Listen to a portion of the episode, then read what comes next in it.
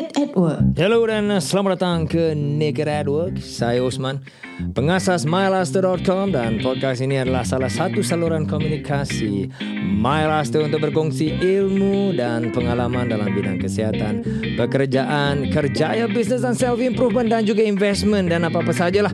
Dan jangan lupa lungsuri laman kami di www.moy pula eh www.mylaster.com untuk pembelian online dan uh, boleh baca blog dan testimoni-testimoni para pelanggan kami yang berpuas hati dengan produk-produk MyLaster dan kalau ingin bertanya kepada pegawai khidmat pelanggan kami sila telefon 62754123 di waktu pejabat.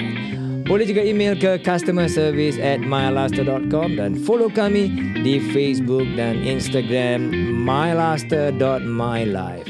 Kalau nak follow Abang Osman di Facebook dan IG, cari saja osman.mylaster. Dan hari ini kita akan berbual sedikit tentang... Actually, I got some...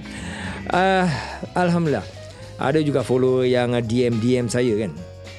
And bertanyakan kabar, bertanyakan itu, bertanyakan ini. So what is very interesting?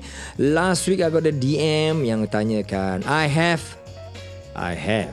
Abang Usman, Assalamualaikum. Saya ada satu ribu dolar. I was hoping dia cakap saya ada satu juta lah. Bagus juga. Alhamdulillah. So anyway, uh, the message is I have one thousand dollars. So I want to grow this one thousand dollars. What can I do? So what can I do with one thousand dollars? Kalau kita ada satu ribu dolar dan kita nak gandakan apa boleh kita buat? Di Singapura ini. What is in the context of Singapore yang kita boleh buat with $1,000 or is it $1,000 ni is too little untuk kita buat apa-apa di Singapura? Do you think so? Kalau you think it is uh, too little, uh, please join us uh, tepat IG Naked at Work. Uh, DM lah kita di IG Network and uh, share with us uh, you punya pendapat. You punya pendapat sama ada in with $1,000 in Singapore, you can start something. You can make more money. And how you nak gandakan itu $1,000? Okay, when I got that question, I jawab dengan dia, kau hanya pasal lah kau nak buat apa? Ah, tak ada, tak ada jadi lah. no, no, no. Of course, I tak jawab macam itu. Eh. Uh, what I said was, hmm, actually, you must know uh, apa yang you really want. Lah. Because I know the feeling. Kalau kita ada macam duit lebih kan Kita nak buat duit tu beranak. Macam mana kita nak buat duit tu beranak? And sebagai manusia kan Kita nak buat sesuatu yang Simple Yang mudah Tapi pulangan dia berganda-ganda. Actually To be honest lah The truth eh Susah lah benda gitu. Okay. Kita ni memanglah kadang-kadang rasa malas juga. Okay, although kita ada itu uh, capital, right?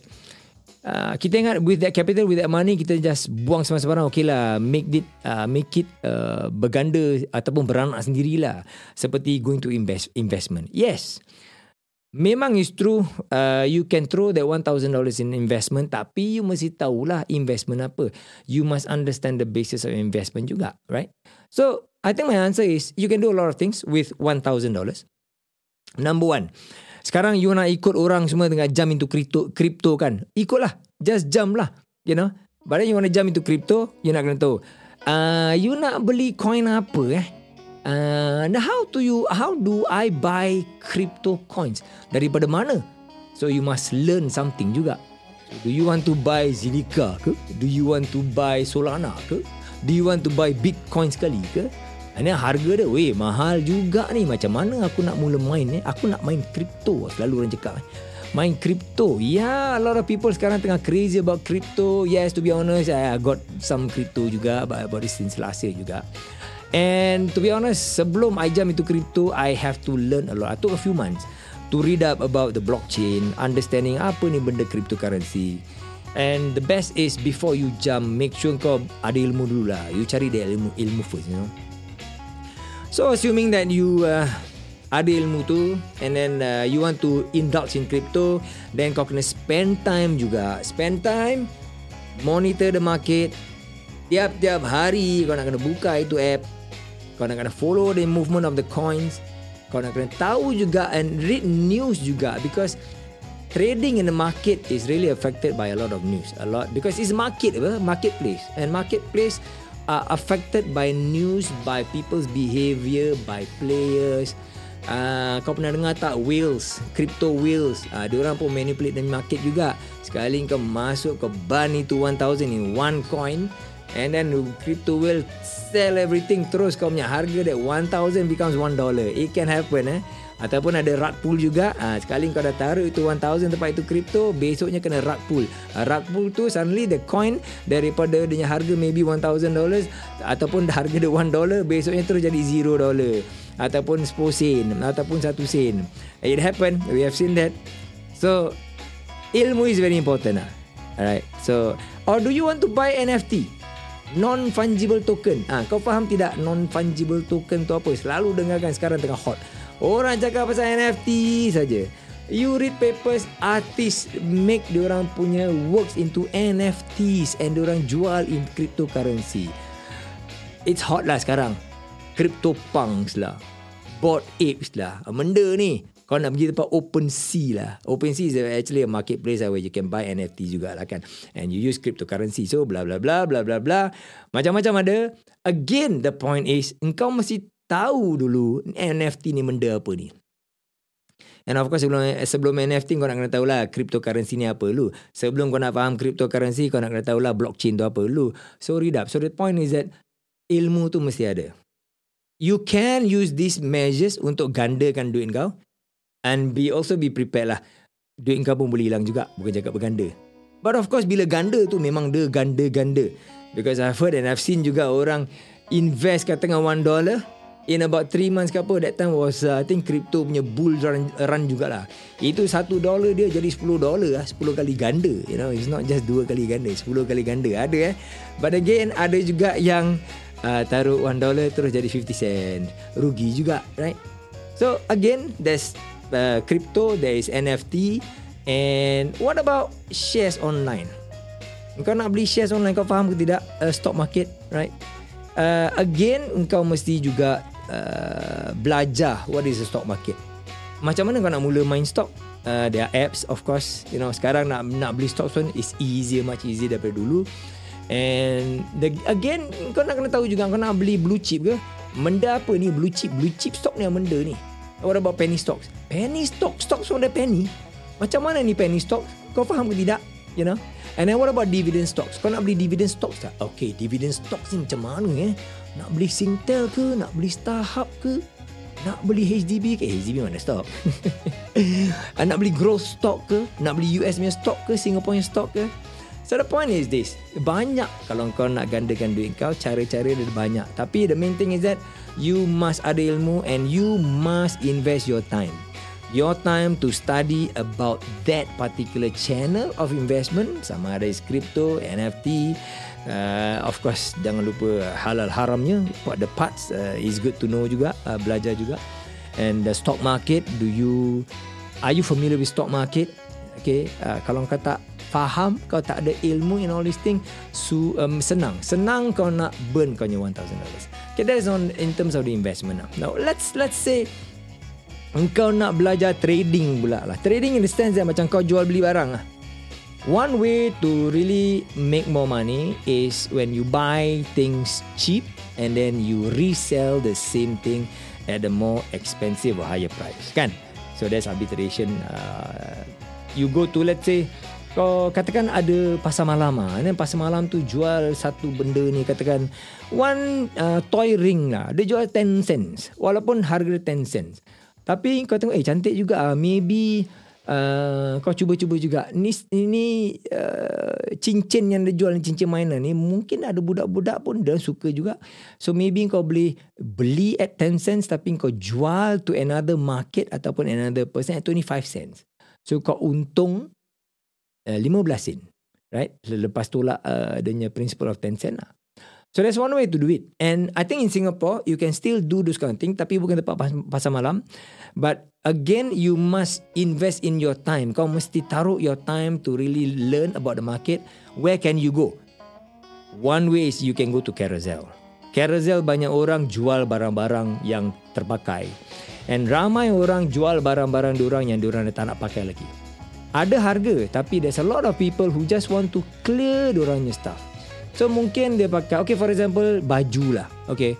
Dia beli satu blouse tu okay, Ramai orang yang beli baju Dia pakai sekali dua kali Lepas tu alamak dia dah tak paste lagi lah Dia jual second hand Kadang-kadang dia beli baju tu 50 dolar and then dia jual pakai carousel, carousel just because dia nak clearkan dia punya wardrobe, dia jual itu 10 dollars lah. Okay, kau tengok eh hey, 10 dollars ah and you know that blouse bila brand new is 50 dollars.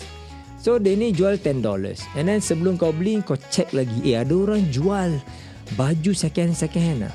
So the thing is that you spend time, you invest your time to go into carousel setiap hari. Kau tengok apa yang orang jual. Kau tengok apa yang orang beli. So the time that you spend on the app kan basically you spend time in the market tau. So bila you spend enough time kau dapat tahu dia punya feel dia punya rasa apa yang orang akan jual. Pattern dia dalam market macam mana. Oh selalunya orang kalau beli t-shirt ataupun beli blouse eh Diorang akan jual dalam masa mungkin uh, sebulan, dua bulan ataupun tiga bulan diorang pakai sekali diorang jual. And then bila diorang jual, the harga go down to about one tenth of the original harga. So bila kau dah selalu in that market, kau pun dapat tahu juga, eh, ada juga market yang orang beli second hand punya clothes. And mungkin kau beli blouse yang tadi the first one nak jual tu at $10, kau boleh jual balik at $25, so kau akan untung $15. So dengan $1,000 dalam tangan kau tu, kau gunakan satu sebagai seed fund, seed money. And what do you do? Tiap-tiap hari kau tempat kau punya phone. Anyway, you ada phone anyway. Tiap-tiap hari kau boleh tengok kau punya carousel ataupun eBay. Now eBay, this is nothing new lah. Orang has been doing this for the longest of time. And to be honest, ramai orang tahu yang ramai orang buat macam ni. So it's your choice. You can do it. The question is whether you want to do it or not. So try lah. Jump into the market space. Tengok carousel. Okay.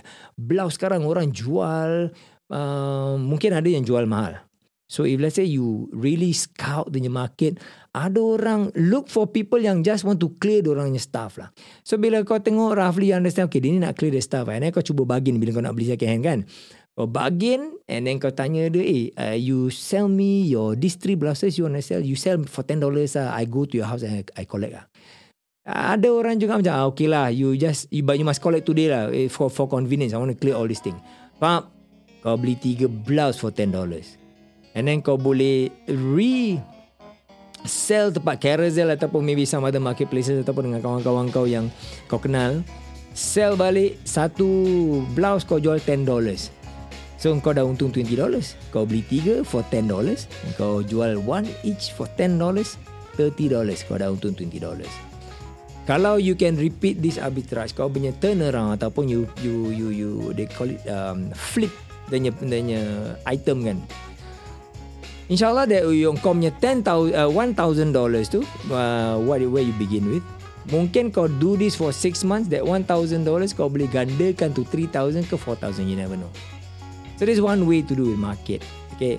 And for those yang HBB yang already selling from home base kan Katakan kau nasi jual nasi saja and then with the extra $1,000 maybe you want to start to offer a new product I think a lot of people are doing that also. So maybe you want to do something kau nak jual sambal ke kau nak jual paste ke this thing is quite interesting because maybe kau dah jual nasi dengan lauk which is a lot of work kan? Bila kau nak jual sambal ataupun kau nak jual paste ataupun kau nak jual kaya lah kau punya brand own kaya lah. One thing good about selling this kind of thing is that kau nak scale up is pretty easier daripada every time orang nak masak nak apa order dengan kau okay uh, I want satu nasi ayam. Kau jual satu nasi ayam saja.